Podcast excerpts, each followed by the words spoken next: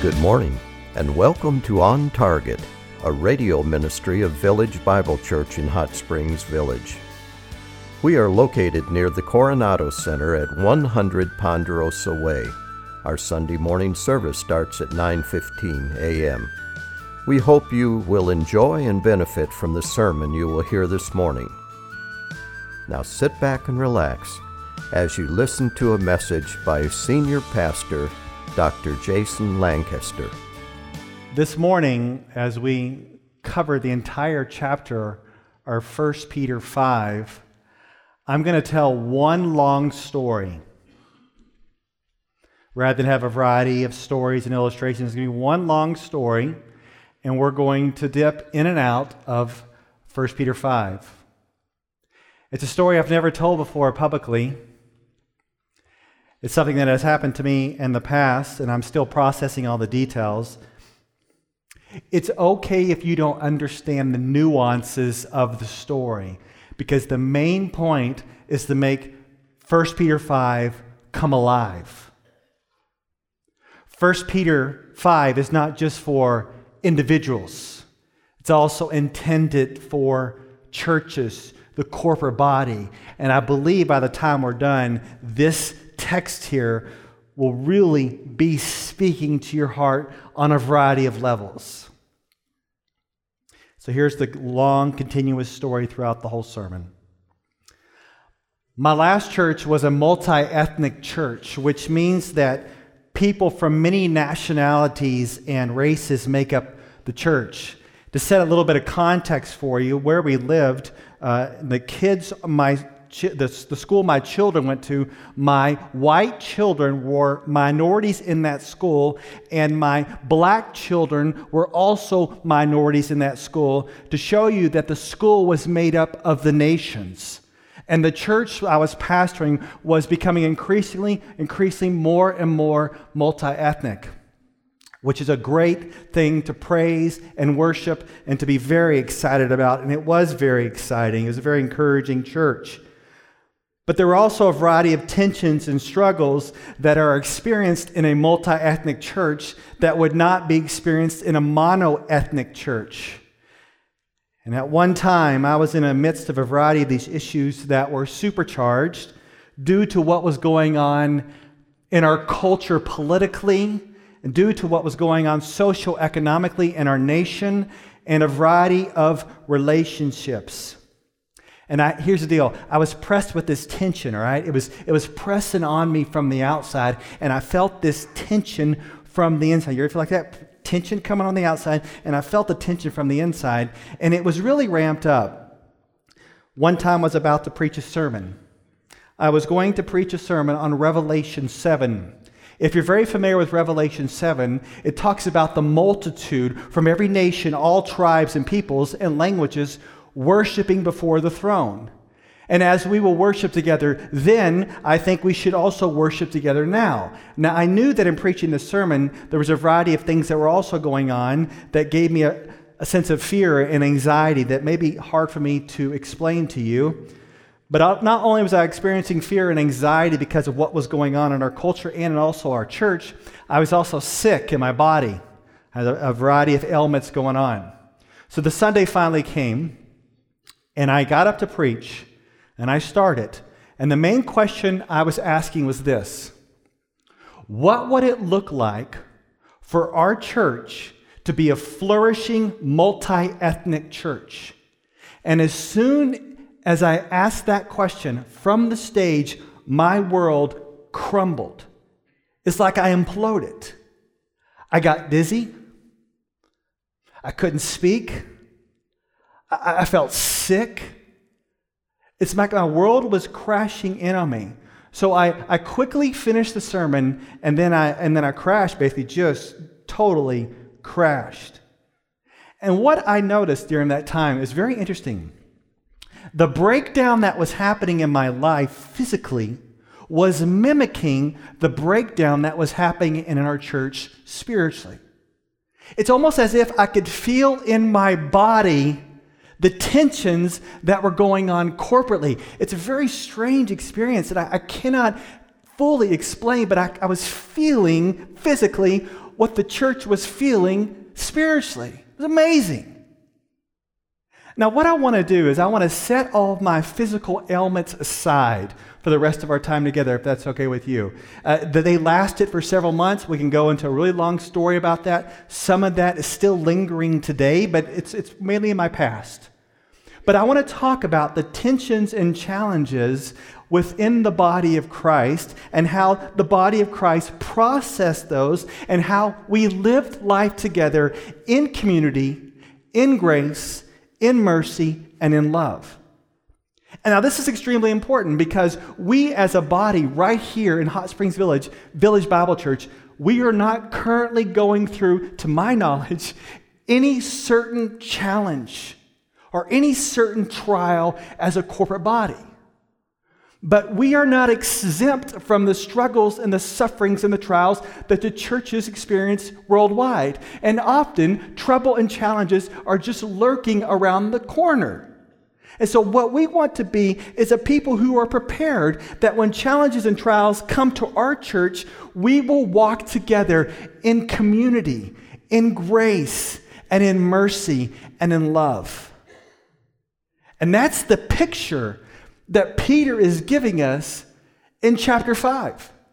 He's wrapping up his letter, and what he's been talking about the whole time is that tension is coming from the outside, attacking the church in a variety of ways, and they're also feeling that internal tension as well as they deal with how they relate to one another, how they care for one another, and how they live in a society that is persecuting and pressing down on them, and how they are responding. And now I know that some of you, as individuals, maybe you are here today and you feel pressed externally. Something is pressing in on you. You know what it is. I don't need to know, but you feel that external pressure. And internally, it's just tearing you up, and you feel the internal pressure as well. And I believe the Word of God is going to speak to you. And we're going to cover three things that may seem unrelated, but they're very much related. And those three things are this number one, we're going to talk about overseeing the flock. Number two, conquering anxiety and Satan. And number three, standing firm together. Well, let's start with overseeing the flock and look at 1 Peter chapter 5 verse 1. Therefore I exhort the elders among you as your fellow elder and witness of the sufferings of Christ and a partaker also of the glory that is to be revealed. Peter is addressing the elders. Elders are to be the leaders of the church. The leader of the church is not one pastor. The leaders of the church are a plurality of elders in which the pastor is also an elder. And Peter here calls himself an elder who saw the sufferings of Christ and waited for his coming and the glory that is to be revealed. And what he's about to do, he's going to lay out a variety of exhortation to the elders. This past Thursday, during our elder meeting, we covered these exhortations because as Peter was speaking by the power of the Holy Spirit to the church back then, by the power of the Holy Spirit, it's still applicable to the church today. So let's look at these exhortations to the elders. Verse 2 Shepherd the flock of God among you, exercising oversight. The first thing elders are supposed to do is shepherd and oversee the flock. Elders are responsible for caring for you. And one of the ways we care for you is we pray for you, we see what's going on in your life. But another way that we shepherd and care and oversee the flock is through teaching. You want elders who know the Word of God so they can teach the Word of God whatever the circumstances are and whenever challenges come your way. You want elders who know the Word of God. That's a huge qualification to be an elder in this church and should be any church.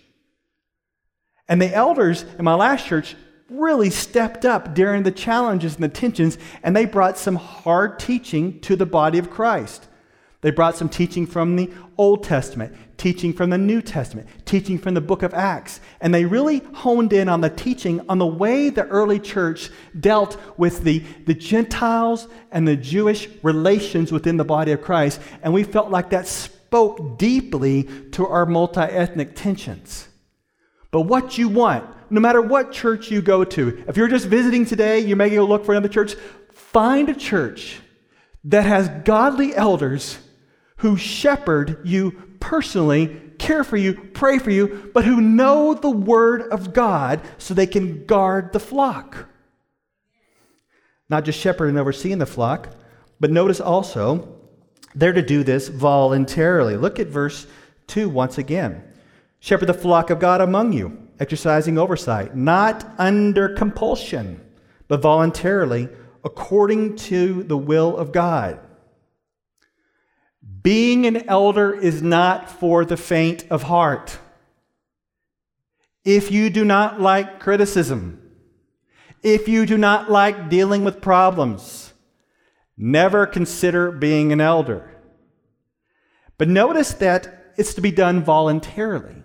You're not to be forced into that position. You're not to be guilted into that position. You want to do it voluntarily. You voluntarily want to shepherd the flock.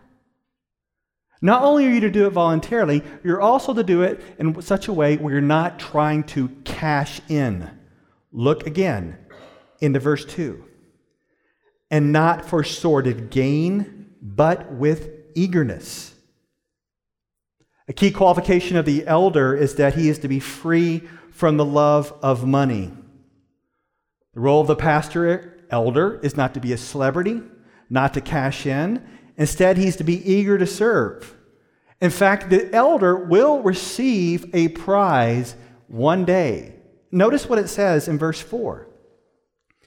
And when the chief shepherd appears, you will receive the unfading crown of glory. So the motivation is not money, but Christ and Christ alone. Christ will honor those elders who serve well. And notice also, the elders are not to crush the flock. Look at verse 3. Nor yet as lording it over those allotted to your charge, but proving to be examples to the flock. We all know stories of elders crushing the flock and, and pushing it down and treating people badly, but that's not to be the case. Elders are to set examples. In fact, the elders are to say to you, Follow me as I follow Christ. I'm not perfect. None of the elders are perfect, but you want to do what they do as they follow Jesus Christ. Basically, that means we're not just talking, we're walking. In my last church, we weren't just talking about a multi ethnic church. The elders were attempting to live a flourishing multi ethnic lives in their relationships, at work, and their neighborhoods, and at home, because elders are to set the example. Same goes for this church and the elders in this church. And there's coming a time, in fact, in about two months' time, where we're going to onboard two new elders. Let me put up who they are. Some pictures of Gary Rowetter and Steve Masters. And these men, we believe, have a track record of following Jesus. And we believe they are aligned with the elder qualifications outlined in Scripture. And we encourage you over the next couple of months to get to know them and be praying for them as they consider this joyful and quite heavy opportunity to shepherd and oversee the flock. Be praying for them. But not only are elders to lead, but get this the body of Christ is to respond appropriately to their leadership. Look at verse 5. You younger men, Likewise, be subject to your elders, and all of you clothe yourselves with humility toward one another. For God is opposed to the proud, but gives grace to the humble. The reference here is to younger men who could point to maybe these are newer converts, or perhaps they are actually younger in age, and they are to submit to their elders, those who are older. I'm not sure how that would work out in our church, since we're a lot of the same demographic. But in our last church, the elders were generally older than our church, which was mainly college students, those in their 20s and in their 30s. The younger ones are to submit in the sense of follow their leadership. As long as they're following Christ, follow them. Be humble in interacting with them. And as it went, for the most part, younger men and women were submissive, did follow the leadership of the elders in humility. Because the elders are there to care. And the elders don't need people constantly bucking up against them and challenging them and, and questioning them and, and just, just pushing against their leadership. Of course, the elders are accountable to the congregation, but the elders want to lead in such a way where it is joy and not a burden. And if there's constant bickering and fighting and, and slicing and throwing, that's not fun. We want it to be a joy in our leadership. So that's what's going on among the leadership. But I also want you to notice during this time that Peter is writing not only do the elders need to oversee the flock, but the body of Christ needs to be conquering anxiety and Satan. And this leads out from humility. Look at verses 6 and 7. Therefore, humble yourselves under the mighty hand of God, that he may exalt you at the proper time, casting all your anxiety on him because he cares for you. What's the connection between humility and anxiety? It's been said that some of the most proud people are some of the most anxious people. And the connection is if you're proud, when you have a problem, you believe that you can handle it and work it out. And when it's not being handled and not being worked out, you become anxious. And the reason why you're becoming anxious is that you are trying to play God. And when you try to play God and fix all your problems, that is going to create a lot of anxieties. Is anybody with me? But the call here is rather than try to play God, it says to, you see it there? Cast all your anxiety on Him because He cares for you. So, so the church is, is undergoing a variety of pressure points. Remember, the pressure is coming in from the outside they feel the internal pressure from the inside. And rather than try to, to figure it out on their own or even quit, it says they are specifically to cast their anxieties on the Lord because He cares for them. I am the last person in the world who should ever be a pastor. My anxieties have been so crippling that in third grade, I've mentioned before, I missed about 52 days of school because of anxiety of being around other kids and the bullying, right? And I progressed through junior high and high school, and some of that is still with me, where I have this fear of other people and what they may think of me or what they may do to me. So, in reality, the last job I should ever take should be a pastor. Because if you're a people pleasing, anxiety filled person, you don't want to be a pastor. Right? For whatever reason, I'm a pastor. God called me into this. And as I've been through a variety of seasons of tensions within the church, when I faced this one in my last church, it was crippling. And it's not because people were attacking me. In no way, shape, or form did I feel attacked from other people during this time. But I felt like sometimes they were going at each other. And that caused a lot of anxiety and fear within me because I wanted unity among the body of Christ. And when that wasn't there, it's like this crippling anxiety was trying to come out again. And it did rear its head till it started affecting my body. But you know what God says? He says to me, and He says to every one of you, you don't need to carry it, you need to cast it. You don't need to carry it, you need to cast it.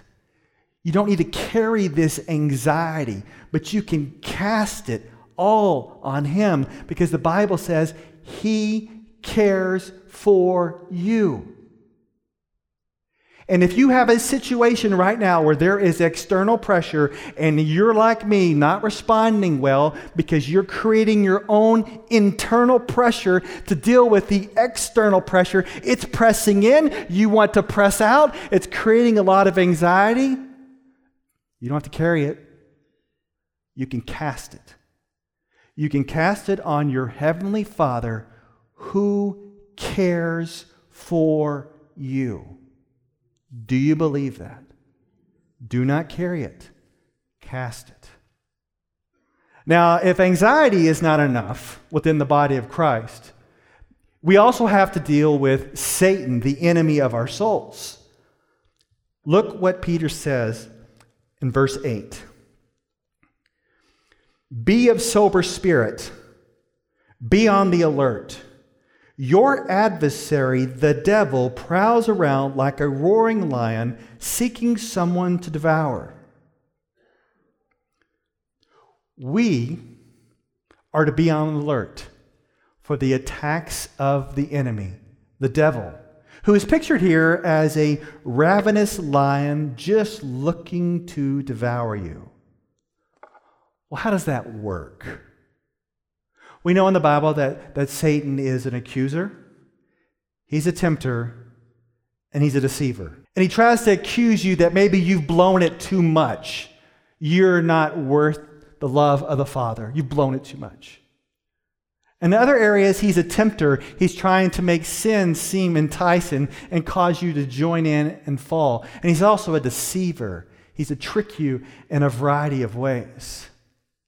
And this accusing and this tempting and this deceiving can enter the church. I want you to picture for a moment, we're all sitting right here. And in through the back door came a real lion walking down the aisle. You would freak out.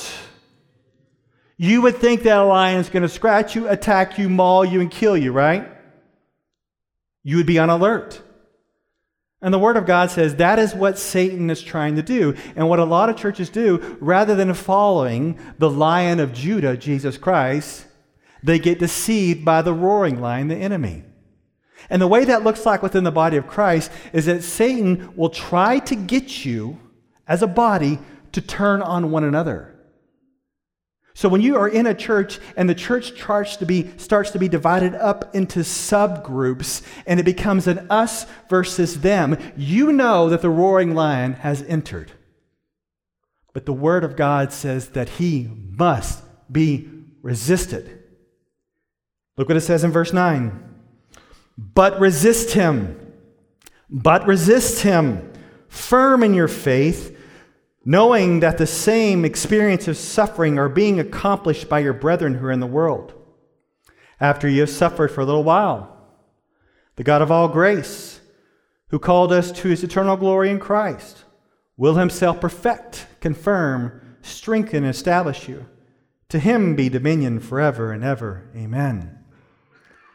As Satan attacks, we are to resist and stand firm. This is very similar to James 4 7. James 4 7 says, Submit therefore to God, resist the devil, and he will flee from you. You get that? You stand firm by submitting to God. Lord, you can have my entire life. You resist the devil, you have no power over me, Satan. And the devil is said, according to this verse, he will flee from you. And the reason why he will flee is because we follow one who has eternal dominion and has crushed Satan and will ultimately shut him down. One of the things we don't understand, and it's hard for me to, to, to put it all together, we say, well, well, didn't Jesus crush Satan at the cross? And the answer is absolutely. And so if Satan was crushed at the cross, then how can he be the roaring lion that can enter our church and deceive us and accuse us and trick us to sin? How's that possible? Well, here's the theology behind that. Get this the devil has been defeated at the cross and resurrection of Jesus, but he is still trying to influence us before he is thrown into the lake of fire spoken of in Revelation 20. And until then, understand this. I want you to understand this.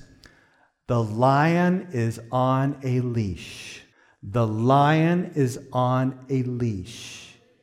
You don't need to fear him. Do not fear him. Resist him. Stand firm. Submit yourself to God, and he will flee, right? And the Bible says this is something we do together.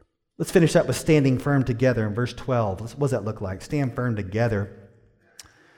Through Silvanus, our faithful brother, for so I regard him, I've written to you briefly, exhorting and testifying that this is the true grace of God. Stand firm in it. She who is in Babylon, chosen together with you, sends you greetings, and so does my son Mark. Greet one another with a kiss of love. Peace be to you all who are in Christ. Peter wraps up this letter by pointing to Silvanus. He's either a secretary composing the letter or more of a mailman delivering the letter. Either way, Silvanus is called a faithful brother. And Peter exhorts them, as you see there, to press on in their sufferings, to stand firm in the true grace of God. And he sends greetings from the church in Rome, which is referenced here as she who is in Babylon, as a symbolic indicator of the evil society the church is called to live out her calling. Then he closes by sending a greeting with an appropriate kiss of love and peace be to you all who are in Christ.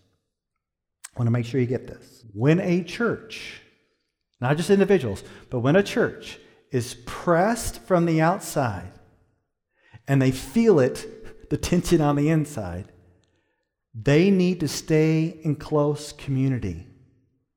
They need fellowship, love, and peace to reign over the tensions. You get this? Challenges should not draw us apart, but bring us together.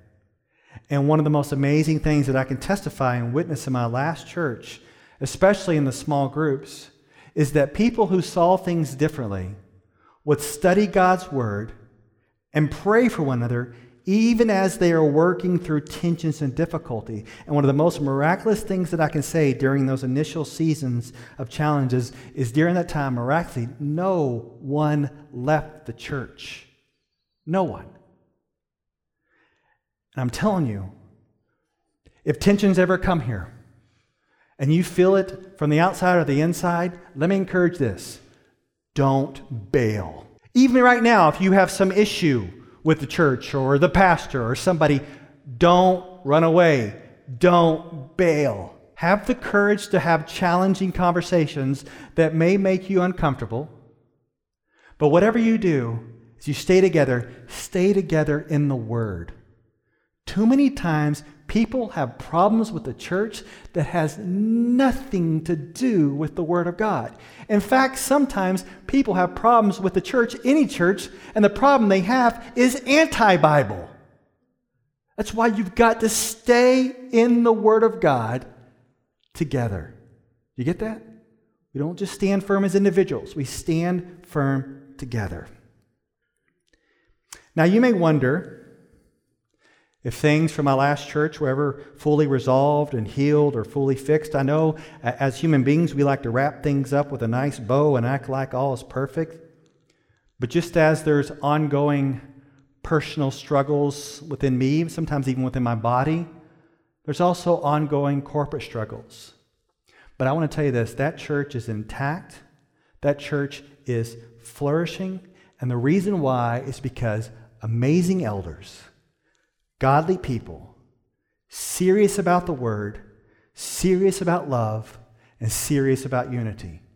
And I want the same to be said for VBC that no matter what comes our way, the lion may come in here, try to attack us, no matter whatever may happen to us, may it be said that we have amazing elders, we have godly people, we're serious about the word, we're serious about love and we're serious about unity. So, no matter what comes our way, we are going to stand firm in the true grace of God and we are to continue to look to the one who has dominion forever and ever and ever. Amen. We hope you enjoyed this message. It was preached recently at Village Bible Church. You can hear this message or let others know about it by visiting our website at vbchsv.org or call us at 922 0404. Meanwhile, have a blessed day as you walk along the way, guided by God's Word.